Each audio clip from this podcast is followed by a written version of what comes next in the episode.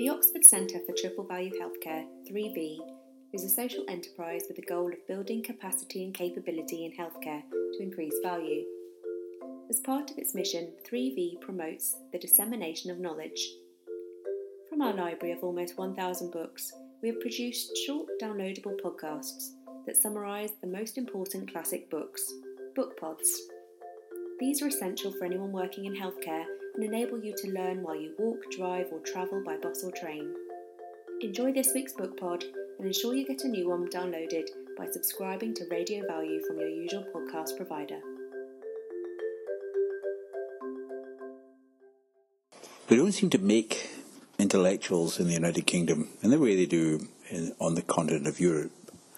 People like Ulrich Beck, who developed the concept of a Risikogesellschaft, the risk society, or uh, Foucault, Michel Foucault, who wrote deep books on a wide variety of subjects. And one such European intellectual, I think there's no other word for it, is Manuel Castells, C A S T E L L S. And Castells is historian, sociologist, polymath, and the author of a huge trilogy. The trilogy is called The Information Age The Economy, Society, and Culture. And the three volumes are called number one, The Rise of the Network Society, the second is The Power of Identity, and the third is called The End of the Millennium.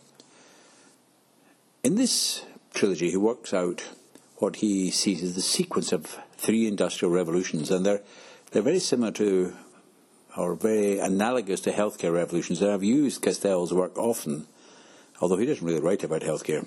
The first industrial revolution was based on common sense. The spinning jenny and the steam engine weren't based on the science of physics, they were based on empiricism and observations. James Watt, we believe, in Glasgow, watched his mother's kettle bubbling on the hob and created the steam engine. Not everyone in England agrees with that, I can tell you. Similarly, the first healthcare revolution was the public health revolution, and John Snow observed the pattern of disease and took action to stop the cholera epidemic long before anyone knew what Vibrio cholera actually looked like or was. The second industrial revolution, like the second healthcare revolution, was based on high tech computers, aeroplanes, transplants, hip replacements. That's the second healthcare industrial revolution. Now, Castells says that the third industrial revolution is already taking place, and it's driven by three forces citizens, knowledge, and the internet. And in healthcare, you could say it's driven by patients, knowledge, and the smartphone.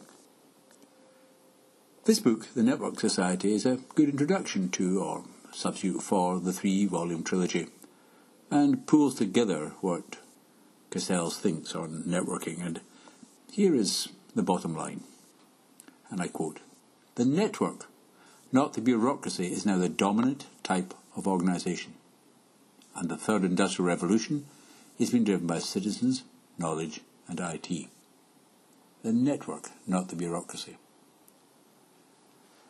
There are other books which help us think about networks. For example, The Wealth of Networks by Yochai Benkler, subtitled how social production transforms markets and freedom. And a book on complex systems theory that I found helpful by Sira Rihani says that certain nonlinear systems have attracted the attention of scholars as a potentially useful avenue for analysing natural and social phenomena. They are commonly described as being complex because the behaviour is defined to a large extent by local interactions between their components. When such systems are capable of evolution, they are also known as complex adaptive systems. And that's from the book Complex Systems Theory and Development Practice. So, networking. Where does it come from, this social revolution? To understand that, I think we have to look at um, another theme, and that is the impact technology has in culture. Most gloriously described, actually, in a little book called Medieval Technology and Social Change. How technology created the manorial system and the feudal system. But no one ever understood that because the people who invented the heavy plough and the stirrup, which Lynn White Jr. believes created the manorial system and the feudal system respectively, could write. Technology changes culture. And of course, the technology that is changing our culture is the internet. It's important to remember that Tim Berners-Lee, who the Americans often ignore, but I think really was the the creator of the internet, and it was great to see him having the the publicity at the opening of the Olympics.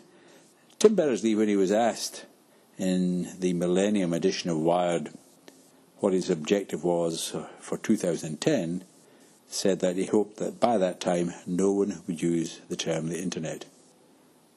And of course they don't, or the web.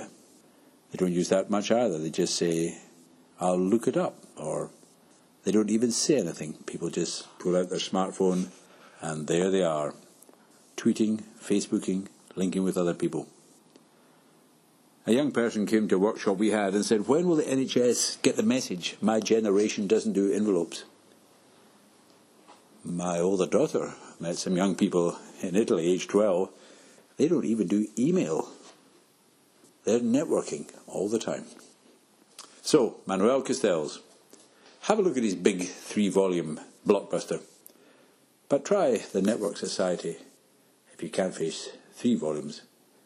We need to understand healthcare is not a bureaucratic activity, it's a network activity.